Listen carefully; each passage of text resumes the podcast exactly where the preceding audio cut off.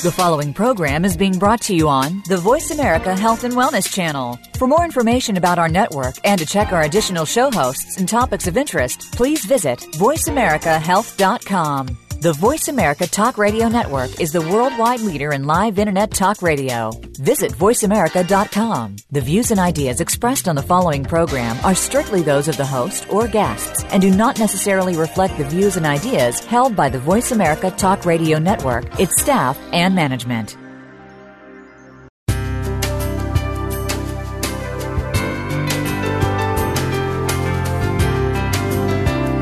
Good afternoon and welcome to Frankly Speaking About Cancer with the Cancer Support Community.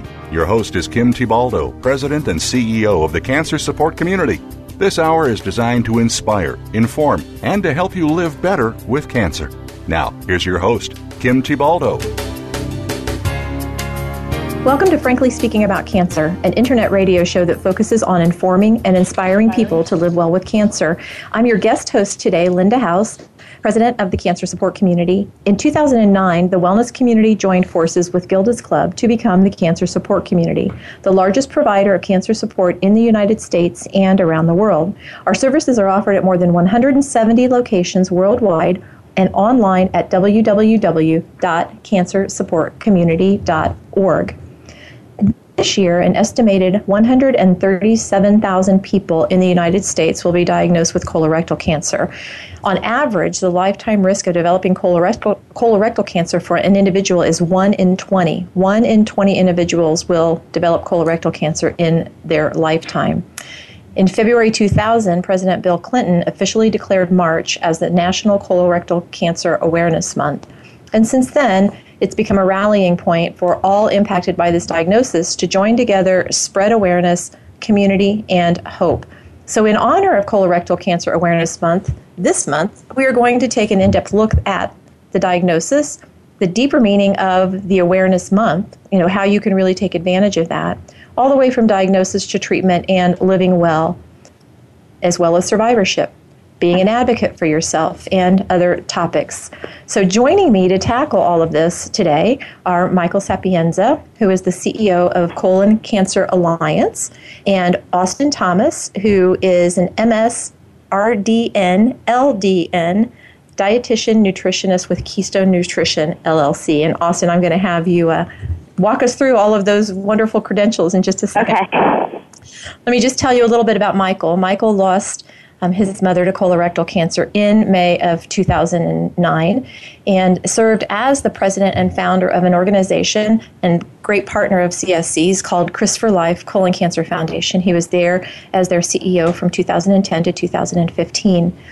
He's turned his profound grief into action, inspiring and, and challenging the colorectal cancer community, family, friends, and professional associates to follow his lead and dedicate themselves to this cause and the Colon Cancer Alliance mission. Michael was an integral part of the team that led the effort to merge the Colon Cancer Alliance and the Chris for Life Colon Cancer Foundation, creating what is now the nation's largest colon cancer-specific nonprofit. He is a member of the Ruesch Center for the Cure of G I Cancers Advisory Board at Georgetown University and has received numerous awards for his advocacy in colorectal cancer awareness and prevention. Michael, welcome back to the show. It's always great to have you here. Thank you, Linda. I appreciate it. Glad to be here. And then joining Michael today is Austin Thomas.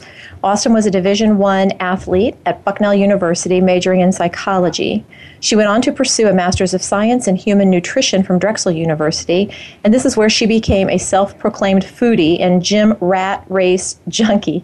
She then completed her, her dietetic internship at Saint Louis University with an emphasis on sports medicine and physical performance. She continued to develop her nutritional knowledge base, especially in the areas of adrenal fatigue, autoimmune disease, and sports nutrition at Lifetime Fitness in Virginia. An unexpected diagnosis of stage four cancer then opened Austin's eyes to the nutritional needs of patients in the space of oncology. And she has used her skills to maintain her energy and continue working and even running a half marathon.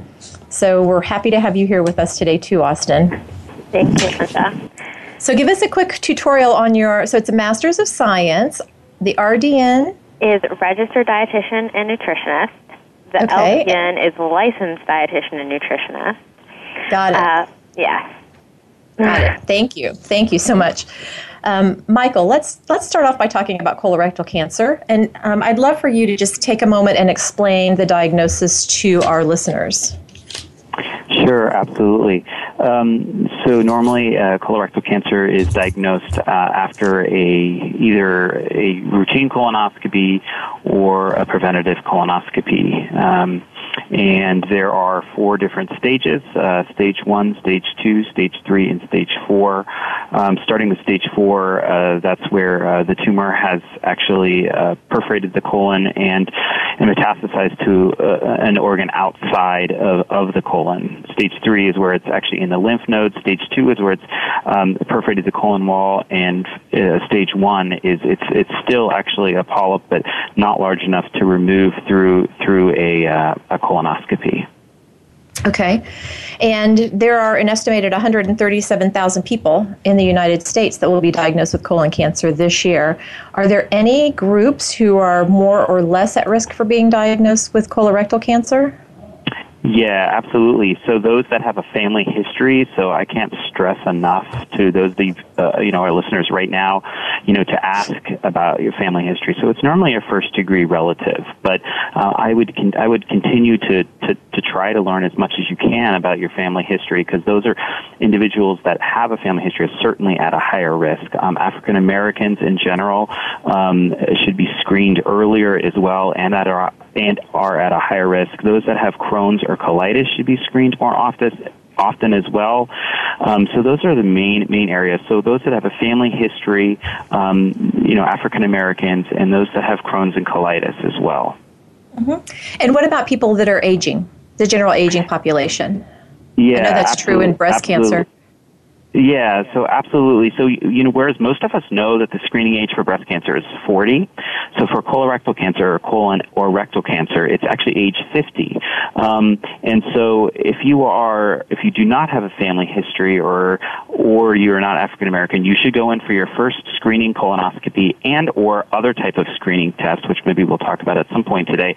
Um, Excuse me, at age at age fifty, and depending on whether they find polyps or not, um, you will go in either every year, every two years, every three years, every five years, or every ten years. So if you have a polyp when you go in your first time, or you have more than one polyp, make sure to ask your doctor, your G I doc, when do I need to come back? Because Linda, we find out a lot of times that patients or individuals, individuals, you know, just those out there that are getting colonoscopies, they go in for their first test and they find out they have one polyp and they think they're done forever. And you know, unfortunately, if you do have a polyp, you do need to go back. And even if you don't, it's actually every ten years that you still need to go back.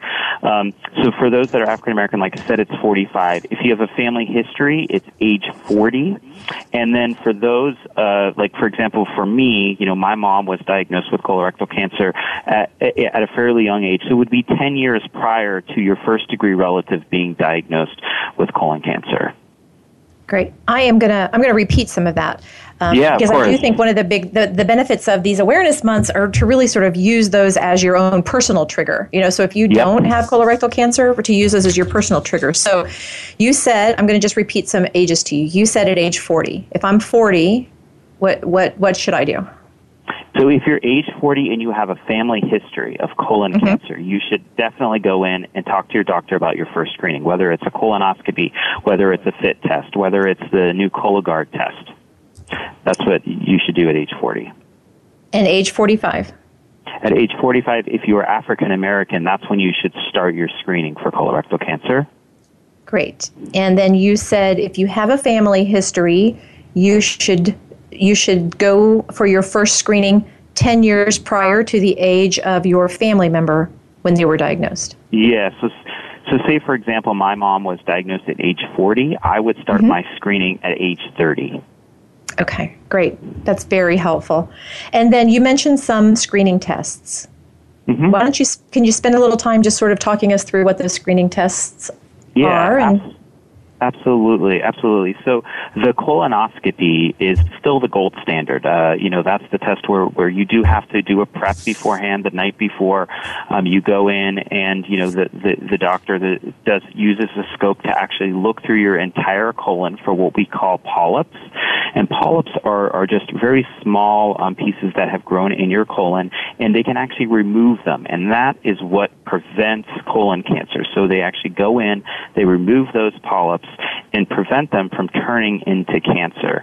Um, so, you know, colonoscopy, like I said, is still the gold standard. Um, there are two or three other tests. Um, there's something called the FIT test or the F O B T test. So those are fecal tests. You can do them at home. They're very inexpensive, but they are not as Um, effective or as, uh, let's, let's just say as effective as a colonoscopy. And if they do come back positive, you still do have to go back and get a colonoscopy. But if you are fearful, if you are afraid or the costs are a barrier, we always encourage that an FIT, an F O B T test is better than doing nothing. So I, I would absolutely consult your doctor about those two. And then there's also two others that are fairly new. One is called the Cologuard. Um, it is also a take-home fecal test, but it's much more sensitive than the FIT and the F O B T tests. And then the fourth one is actually the virtual colon. colonoscopy. Um, and that's just really very new to, to the market. You still have to do a prep. And like, like I mentioned before, Linda, if they do find something, you have to go in to get a colonoscopy as well. Mm-hmm. Okay. And then what about, you know, we hear so much about genetic testing. Are we sure. at a point where we have genetic tests for patients who may be at risk for colorectal cancer? We do. We do. Um, you know, there are a couple uh, syndromes. There's one called Lynch syndrome. There's another called F A P. And there's a couple other small ones. Li-Fraumeni is one. Um, and these are very rare syndromes. So it's less than five percent of those that are diagnosed with colorectal cancer have these sy- syndromes. And it's very hard to know from the general public if you do. Um, and so I would I would strongly suggest, you know, that you talk to your doctor if if you have multiple family members that have had a family history of of not just colorectal cancer, but other types like breast cancer, ovarian cancer, skin cancer, brain cancer. Um, you know, and if you if you feel that you've had multiple relatives, I would, like I said, encourage either taking a family uh, family history tool uh, test through your your primary care physician, or you know, visit the Colon Cancer Alliance um, site, because we also have some of those tests as well. Mm-hmm. And so, so, so tell us how, you know, we've talked a little bit about screening. We've got just a, a couple of minutes left in this in this segment, but I, I really want to uh, talk through just quickly, how is colon cancer usually then diagnosed, and are there symptoms that people should be looking out for specifically? Yeah, so let's first start with the symptoms. Uh, and, you know, I, I will say, uh, you know, we're going to be talking to Austin later, and, and uh, many others that have had this disease I know have never presented with symptoms. And, you know, I'm not a physician either, but I, I, I do want to say that, you know, just because you don't have symptoms does not mean that you should not go in to get your screening at the ages that are recommended. That's really very, very important, because if you catch colon cancer early, it is very, very preventable, and it probably most likely will not return. So some of the symptoms, though, are um, you have either rectal bleeding or blood in your stools. You have a change in bowel habits. Um, you can have cramping or night sweats. Um, so those are some of them. And and also know, Linda, the other thing is, is I also say that that does not necessarily mean you have colon cancer either. So you need to consult with your doctor, either a G I or a primary care physician, if you have those those symptoms for an extended period of time. And I would also say, you know, we might touch on this with Austin, but if you are a young young person, and young by under the age of fifty, so you haven't maybe gone in for your first first screening yet, I would, if you if those symptoms persist for any more than a couple months, I would be your own advocate, and I would absolutely um, persist on, on getting a screening colonoscopy or some other type of test, um, because what's happening a lot of the time is is because it's not as as usual in, in this under fifty category, is patients are going in, they have these symptoms, and the doctor's saying, oh, there's no way they could have colon cancer. Well, they send them home with some Metamucil, they come back six months later, and unfortunately, it's at a later diagnosis. Mm-hmm. Okay, that's great, great advice. Um, we are going to go to a quick commercial break. Austin, when we come back, I would love for you to share with our listeners um, a bit about your story, especially as someone who is diagnosed as a young adult um, with colorectal cancer. So this is Frankly Speaking About Cancer. Today's show is sponsored by Taiho Oncology. We will be right back with more after the break.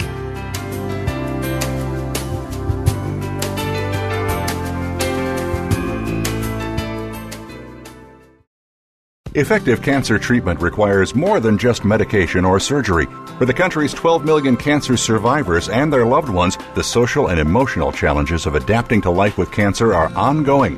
How to handle coworkers' questions, how to get comfortable with new physical realities, how to reassure worried family members, or explain to friends your priorities have changed. The Cancer Support Community is ready to help by providing free counseling, education, and hope for survivors and their caregivers.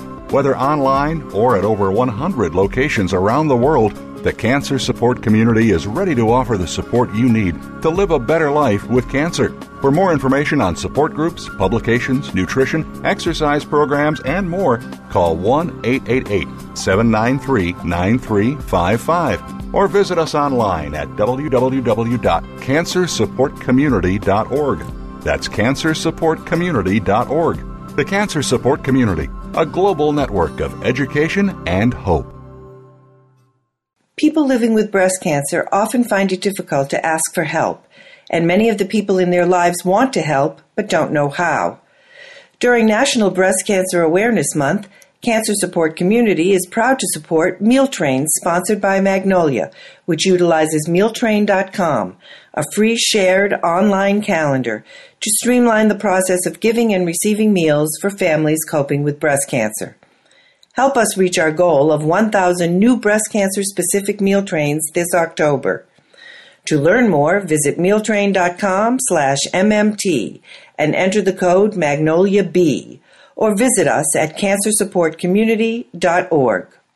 Hi, I'm Nick Nicolaides, President and C E O of Morphotek, and we're delighted to be a sponsor of Cancer Support Community's Frankly Speaking About Cancer series. Morphotek and its parent company, Eisai, are committed to human health care, and we recognize that patients and their families are the most important participants in the healthcare process. We salute our global advocacy partners who are devoted to improving the lives of people touched by cancer every day. Opinions, options, answers. You're listening to Voice America Health and Wellness.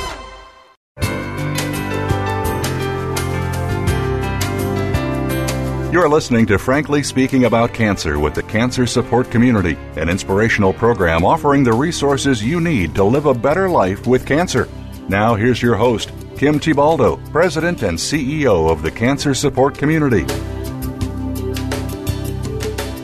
Welcome to Frankly Speaking About Cancer.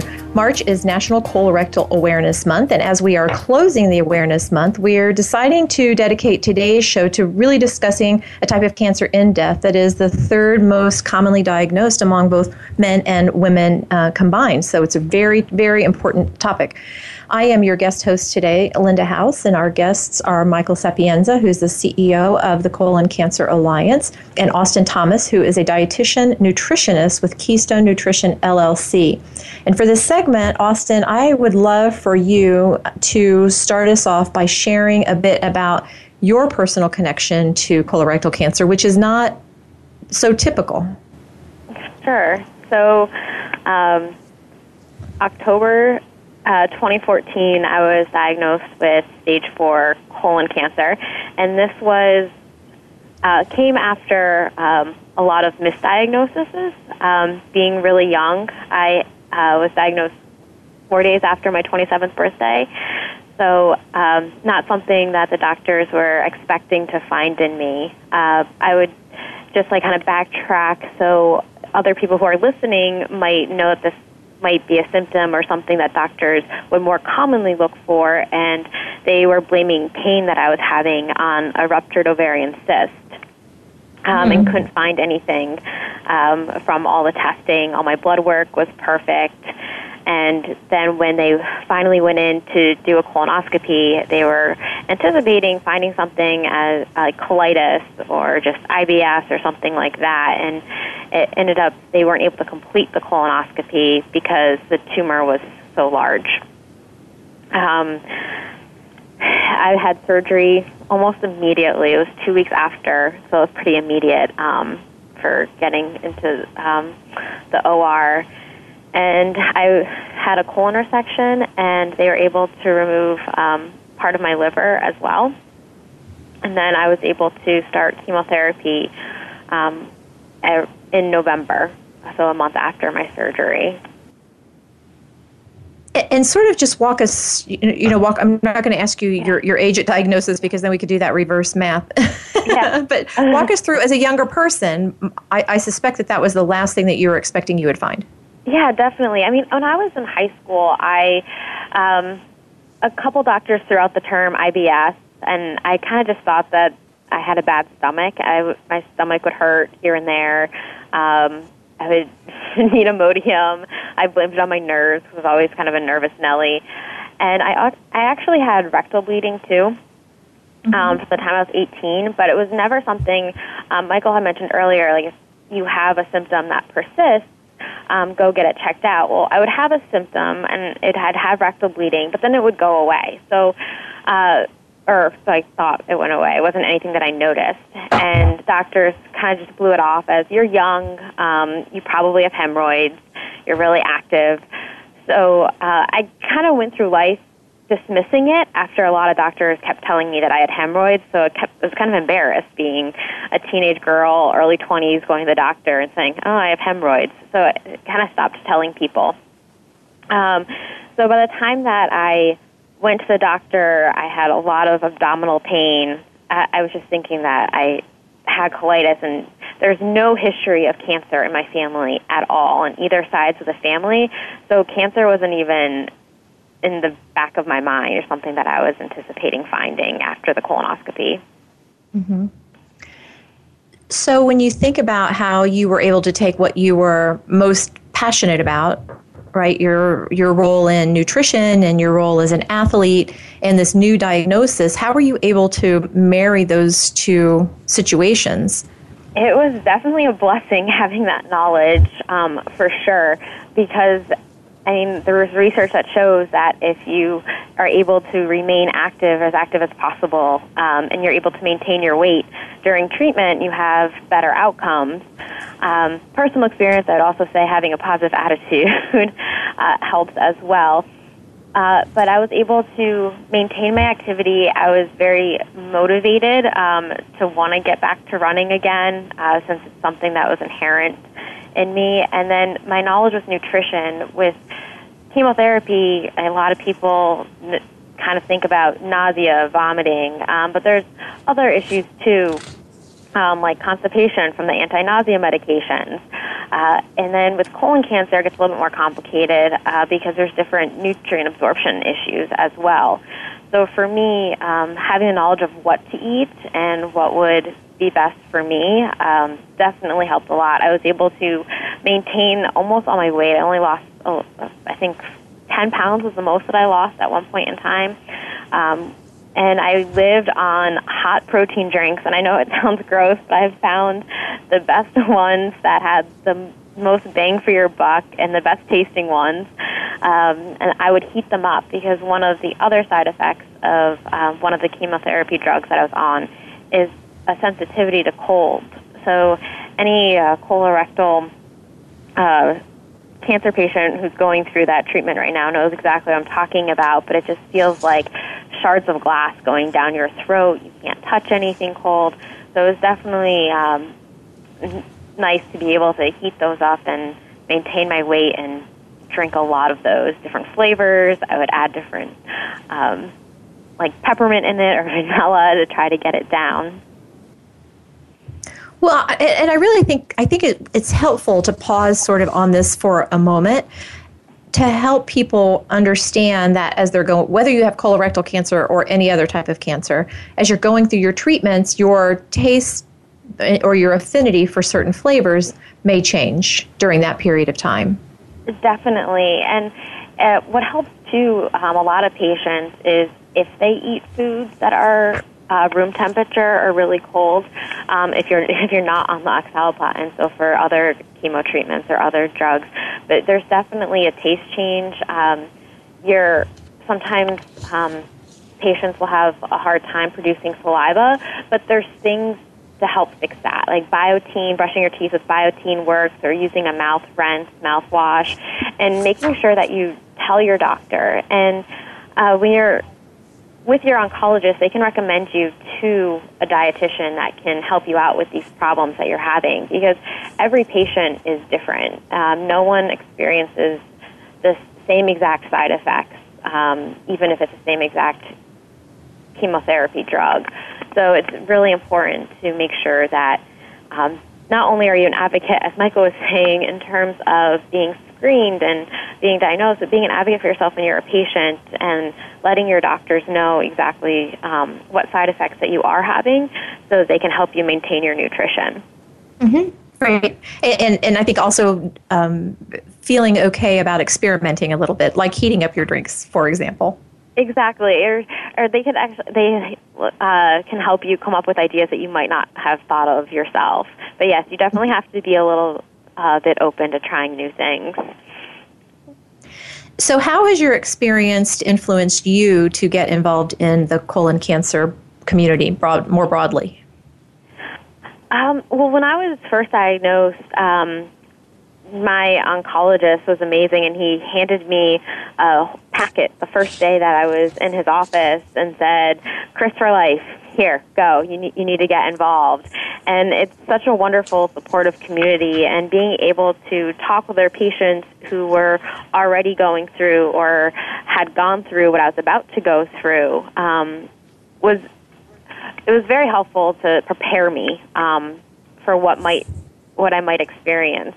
And it's definitely, I want to give back. Um, there was this one group on Facebook um, called the Healthy Gut Cafe, and a lot of people would be talking about food and nutrition and things like that, but there was no dietitian or nutritionist um, running the group or uh, giving advice. So I kind of like jumped in and found that as a role that I could help out with and help give people the facts, because there's a lot of things out there on the internet. As soon as you Google nutrition and cancer, you can come up with all different things, ranging from juices to eating raw to a lot of different myths um, and things that could actually hinder your treatment.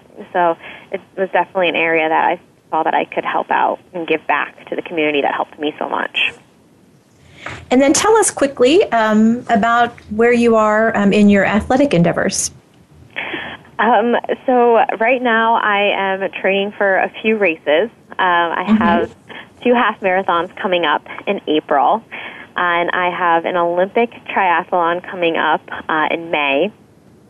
And then I have two more triathlons in June. So I have a busy spring schedule right now. So I'm still working out, still still getting the races in, and trying to work my way back to my my pre-cancer race time. Mm-hmm. Well, I'll, I'm just going to throw this out to you and to our listeners. Um, the Cancer Support Community will have a team for the nation's triathlon in September. So you have a standing invitation to join us for that I, event on September the eleventh. I accept. As long, yeah, I was going to say, as long as it's not my sister's wedding, I accept. It works. Excellent. Excellent. We've got it on tape, right, Michael? Yes, indeed. I think Michael so, too. Great. Michael, I think she just brought you into it, too. Excellent. Oh, great. I hope it's not on my wedding. So we are going to take a quick commercial break. Today's show is sponsored by Taiho Oncology. We will be back with more of Frankly Speaking About Cancer right after the break.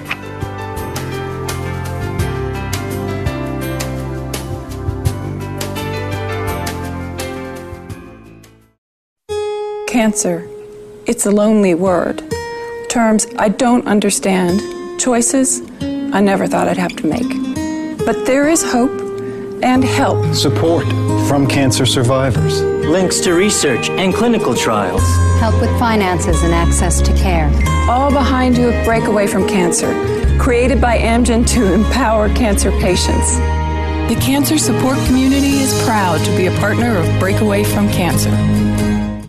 Cancer Support Community is proud to be a partner of Magnolia Meals at Home, a new pilot program that aims to help patients by providing nourishing meals to households affected by breast cancer so loved ones can spend more quality time together. This program is currently available in and around two pilot cities, Andover, Massachusetts, and Woodcliff Lake, New Jersey. Participants will receive one delivery of meals every month for up to six months when enrolled in the program. Each delivery includes up to seven meals designed to help meet the nutritional needs of people living with breast cancer and ten meals for family members.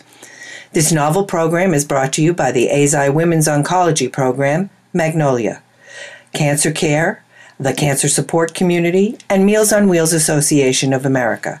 To find out if you or loved ones are eligible, visit online at w w w dot magnolia meals at home dot com or call six one seven, seven three three, five eight four eight.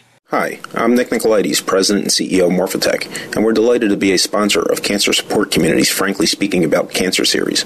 Morphotek and its parent company, Eisai, are committed to human health care, and we recognize that patients and their families are the most important participants in the healthcare process. We salute our global advocacy partners who are devoted to improving the lives of people touched by cancer every day. Your life, your health, your network. You're listening to Voice America Health and Wellness.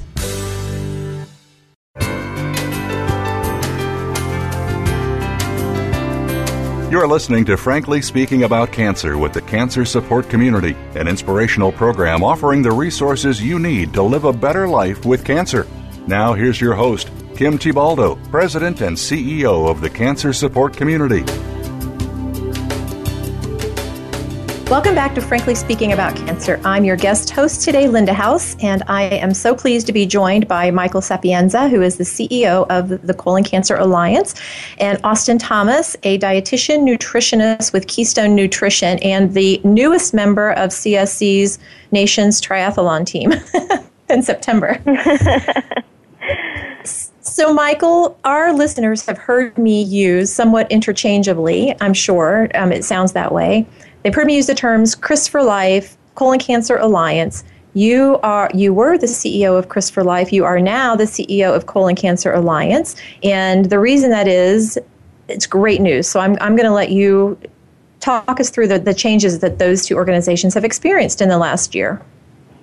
Sure, absolutely. So as you mentioned before, Linda, my mom uh, unfortunately did pass away from colon cancer. Uh, it was Mother's Day in two thousand nine, and uh, in my previous life, as I call it, I was a professional musician uh, playing all, all around the world. Uh, and I moved home a little bit before she, before she died, and was here uh, when she passed. And you know, shortly after, our family just you know decided we were going to put together an organization to to try to end this disease, and we did just that. We founded Chris for Life in two thousand ten, and we focused on uh, research, patient support, and prevention, and quickly grew to be uh, the second largest in the country, uh, you know, over just uh, three or four short years. And I, I quickly found out through just, you know, being an advocate and working with, with survivors and families, et cetera, that, you know, it didn't matter whether it was the Colon Cancer Alliance or Fight Colorectal Cancer or Chris for Life or Colontown or wherever they were, they just wanted to make a difference. And, you know, our, our disease state, specifically colon cancer, colorectal cancer, there's a lot of, a, a lot of, um, let's say, myths about it, and there's taboos around it. And and I always felt we have to work together to to really make a difference for people, you know, like Austin or or other patients, you know, people like my mom, uh, who who who was, you know, unfortunately did succumb to the disease. And so I went to uh, actually the board chair of Colon Cancer Alliance about a year and a half ago and said, "Let's do this together." Uh, and make make to make a long story short, on January first we merged. So Colon Cancer Alliance. Colon Cancer Alliance being the largest organization for colon cancer in the country, and Chris for Life, we merged on January first, and it is incredibly exciting, Linda. I mean, we've gone through strategic planning, we've had our first board meeting, we've done all these really exciting things, talking about how we can leverage this this uh, incredible chemistry with these two organizations into helping more patients, you know, providing additional funds for research, and trying to really, you know, increase the number of people that are screened. I mean, we're, we're still looking at just, uh, you know, two, let, let's say, you know, two out of three p- people across this country being screened for colon cancer. And we, you know, we really need to make a bigger difference. And I felt, and a lot of others felt, both of our boards, et cetera, that this was the time to do this. This was the time to turn, as we call, col- uh, you know, we t- to, to, to call, uh, turn colon cancer blue instead of pink. So. That's great. That's, and yeah. I know there's so much energy, and, and you know we had a we C S C had a, a friendly little um, competition with Chris for Life in the uh, in the fall of last year around Ready Raise Rise, and we've done radio shows around Ready Raise Rise, and so I, I know firsthand the power of the work that you all do, and it's it's it's really remarkable. Thank you for for thank, doing that. Thank you, Linda. Yeah, I appreciate that. And so I want, you know, before we get into, I, I want to get into this section on um, on self-advocacy, and we've touched on that a little bit, but, you know, we've talked about screening, we've talked about diet, we have not talked um, a lot about some of the treatment options available um, mm-hmm. to patients. And I know, you know, I've been an oncology nurse now for, for thirty years, and and the treatment for colorectal cancer is not the same treatment that I first experienced when I, you know, got out of nursing school. And I would say that it's not the same treatment that, that you know, really has been around for the last ten years. We've had um, some progress. And I'm wondering if you could just share with us, just generally, how, how, what do people, what, what should people expect if they're diagnosed with uh, with colorectal cancer, and how, what are the ways in which it's treated? Yeah, so I think in a broad broad term, you know, you're you're, you're correct. So until, you know, the early two thousands, there was one treatment for colorectal cancer, you know, five F U, and it was it was like called what we call the standard of care, and and then now it's it's it's it's amazing. I mean, we're working towards what we call precision or personalized medicine, where depending on what your tumor looks like under a microscope or what the genetic makeup is of this tumor um, is, where you will actually potentially be targeted with different types of chemotherapy or different types of radiation, or as we call them, biologics. And so what, the, what does this mean? It means that there's a lot more options today for patients than there were even when my mom was diagnosed in two thousand six. So, I mean, lots more. And, and just the, the fact that we're able to now, um, you know, look at these tumors under a microscope, test them in mice, test them, even just grow them, you know, on their own, and then, and then actually test them with, let's say, a drug that works for melanoma may work with this mutation that is found, quote unquote, in colon cancer. And, and it's just incredible. I mean, everybody's probably heard of, uh, you know, Jimmy Carter, of course, and his, his recent success with uh, an immunotherapy product. And, and I want to stress, you know, there's, Uh, you know, unfortunately, this isn't the same for every colon cancer patient or every colorectal cancer patient. But for a small subset of patients, we're actually seeing real success um, with um, people that have what's called M S I high status. So it's one of those things that you can see under a microscope. And if you have it, uh, we have found uh, an immunotherapy drug that is at least working for a short term, complete, almost complete response, or allowing a patient to have, to be stable, so no growth in their disease. And it's it's just incredible where where we're going. Um, very, very exciting.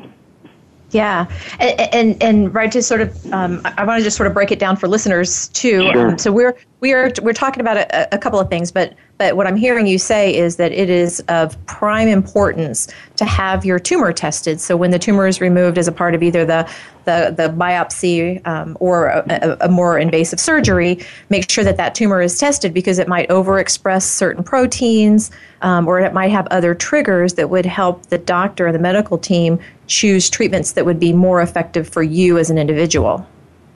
Absolutely. That's perfect. Yeah. Yep.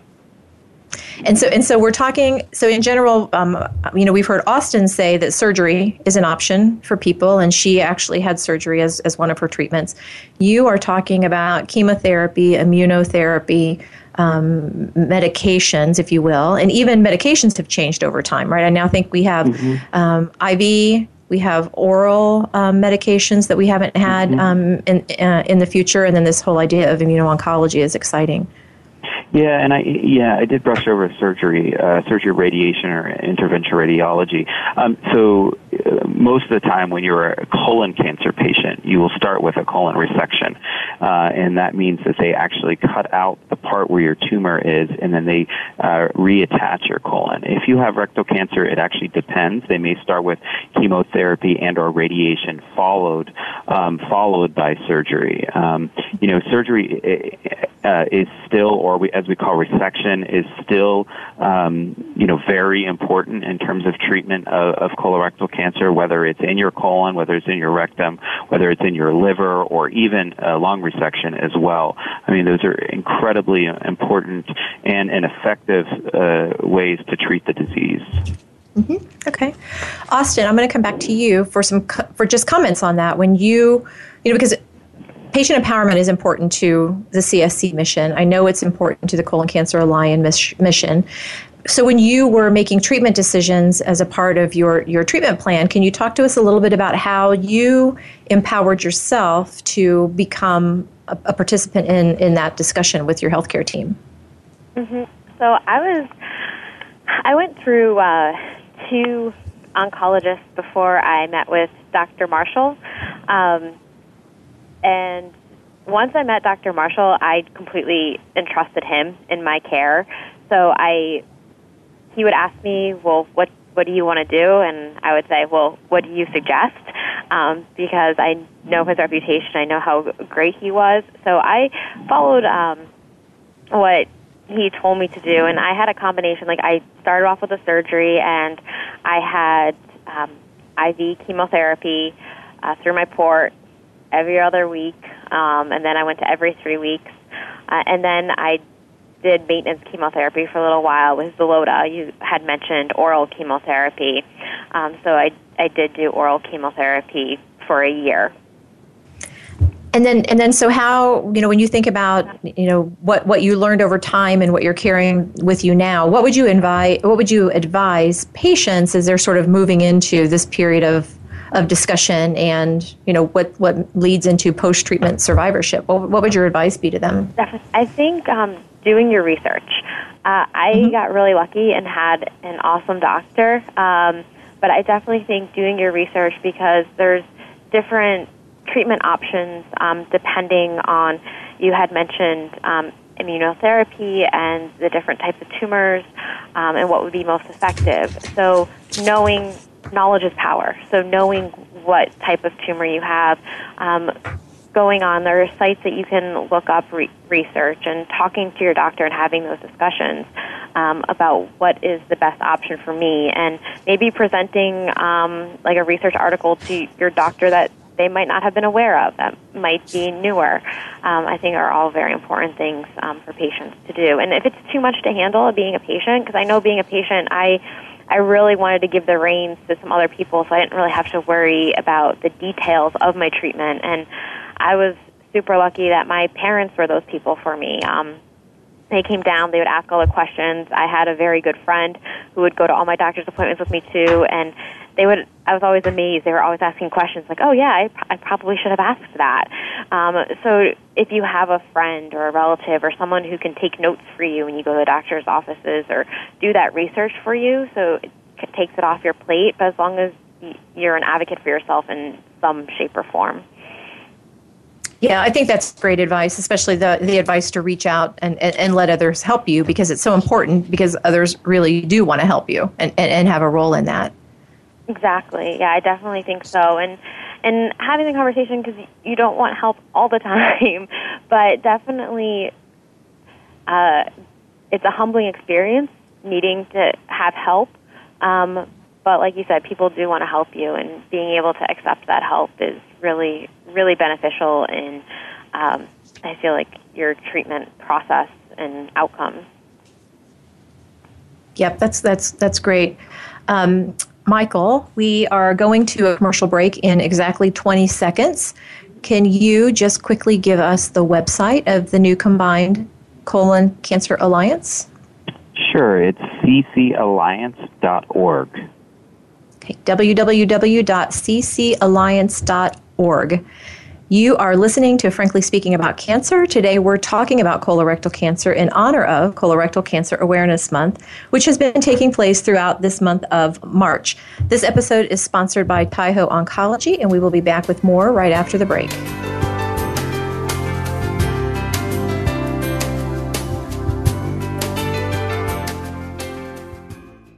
Effective cancer treatment requires more than just medication or surgery.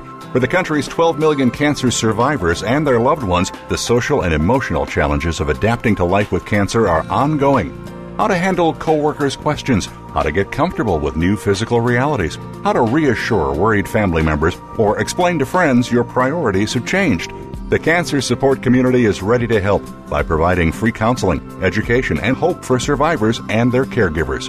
Whether online or at over one hundred locations around the world, The Cancer Support Community is ready to offer the support you need to live a better life with cancer. For more information on support groups, publications, nutrition, exercise programs, and more, call one eight eight eight, seven nine three, nine three five five or visit us online at w w w dot cancer support community dot org.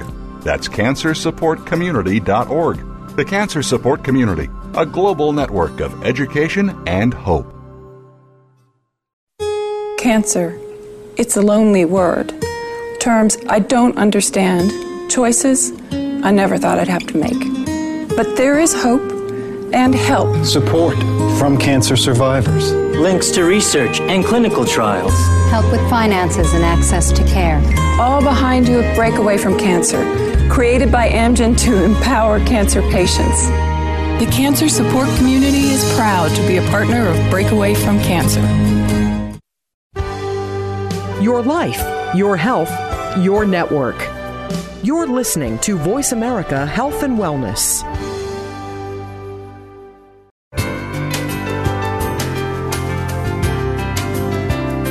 You're listening to Frankly Speaking About Cancer with the Cancer Support Community, an inspirational program offering the resources you need to live a better life with cancer. Now here's your host, Kim Tibaldo, President and C E O of the Cancer Support Community.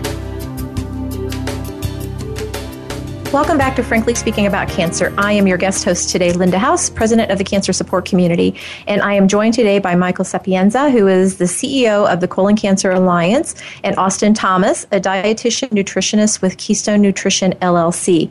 As a quick reminder, March is Colorectal Cancer Awareness Month, which is a great time to have the conversation with your doctor about your risk and screening. And given this is the end of, uh, of the month, I would really suggest that you mark your calendar for March of twenty seventeen to make sure that you continue with those healthy screening practices that Michael talked about in the beginning of, of, of the show. If you've not yet engaged in those, then April is the perfect time for you to talk with your healthcare team to get those um, started. So, Michael, we have talked a lot about awareness on this show. So talk to us about what Colon Cancer Alliance is doing, either to commemorate the month, to raise awareness, to honor, you know, survivors, patients, those touched by colorectal cancer.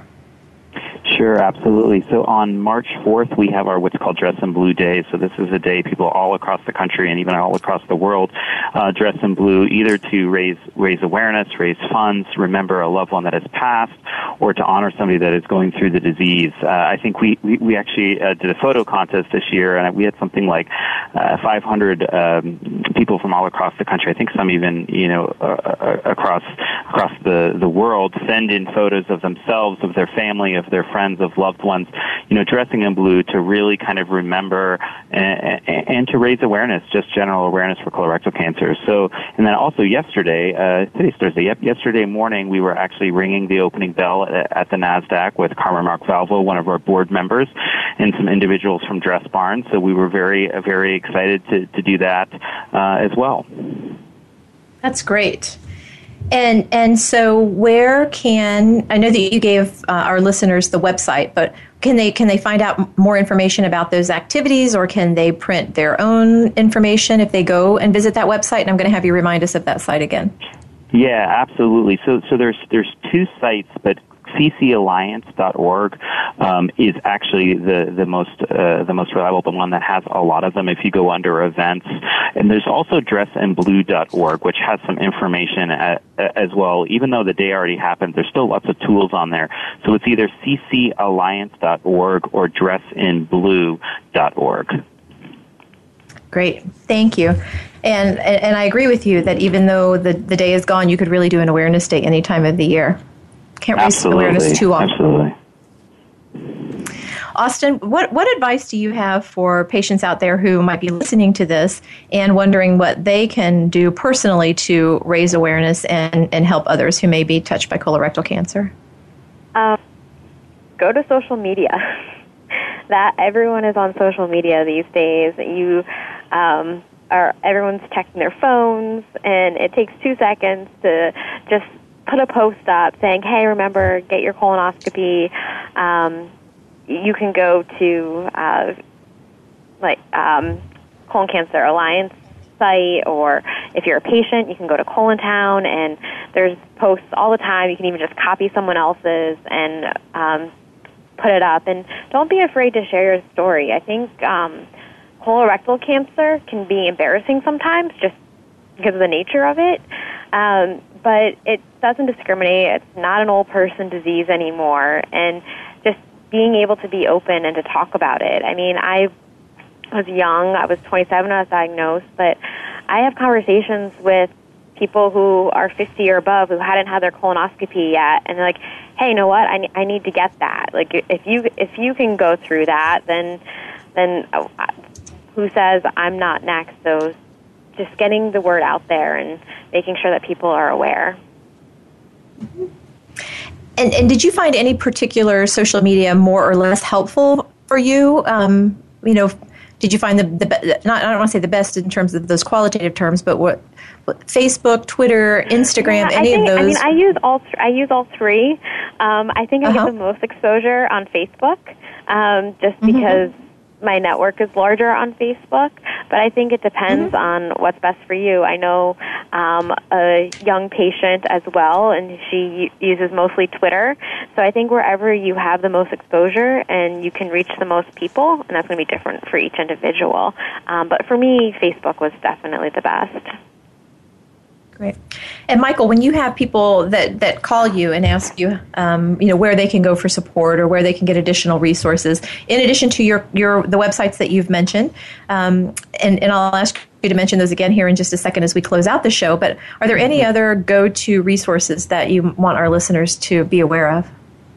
Yeah, so I think there's there's three three things. So we have a, a call-in line, um, as I know the Cancer Support Community does as well.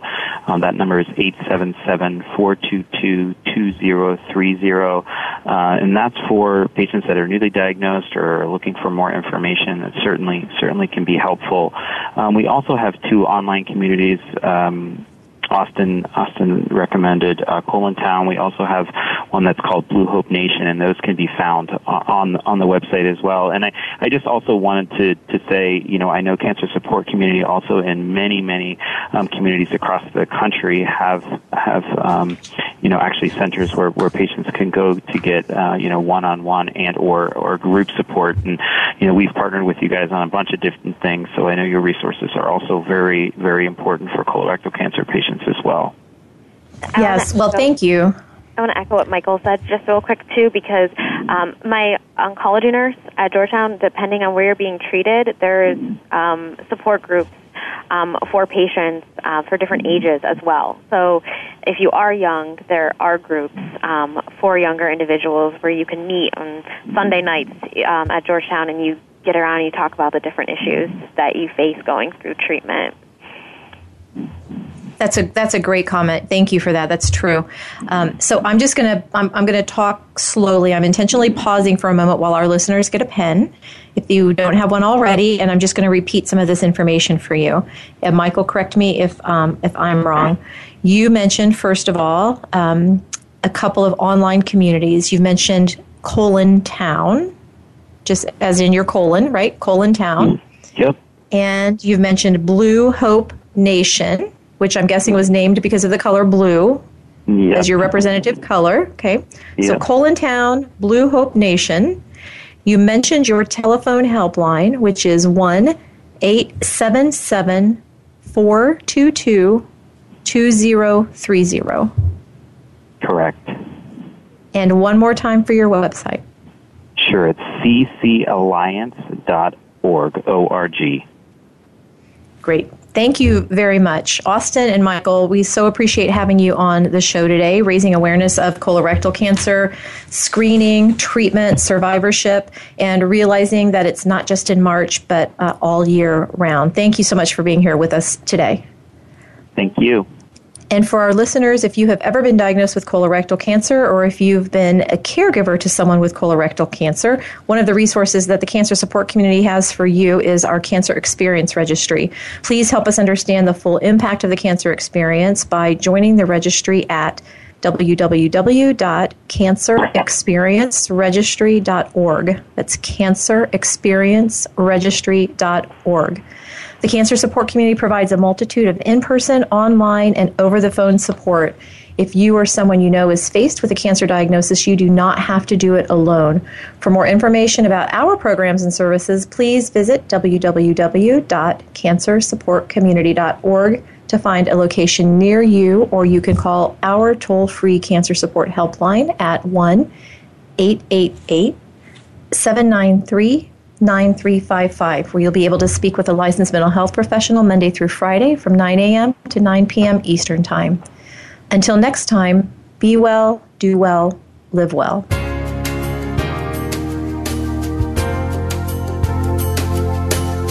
Thank you for joining us for Frankly Speaking About Cancer with your host, Kim Tibaldo. We're here for you every Tuesday afternoon at one p m Pacific Time and four p m Eastern Time on the Voice America Health and Wellness Network. In the meantime, stay connected online at cancer support community dot org. That's cancer support community dot org.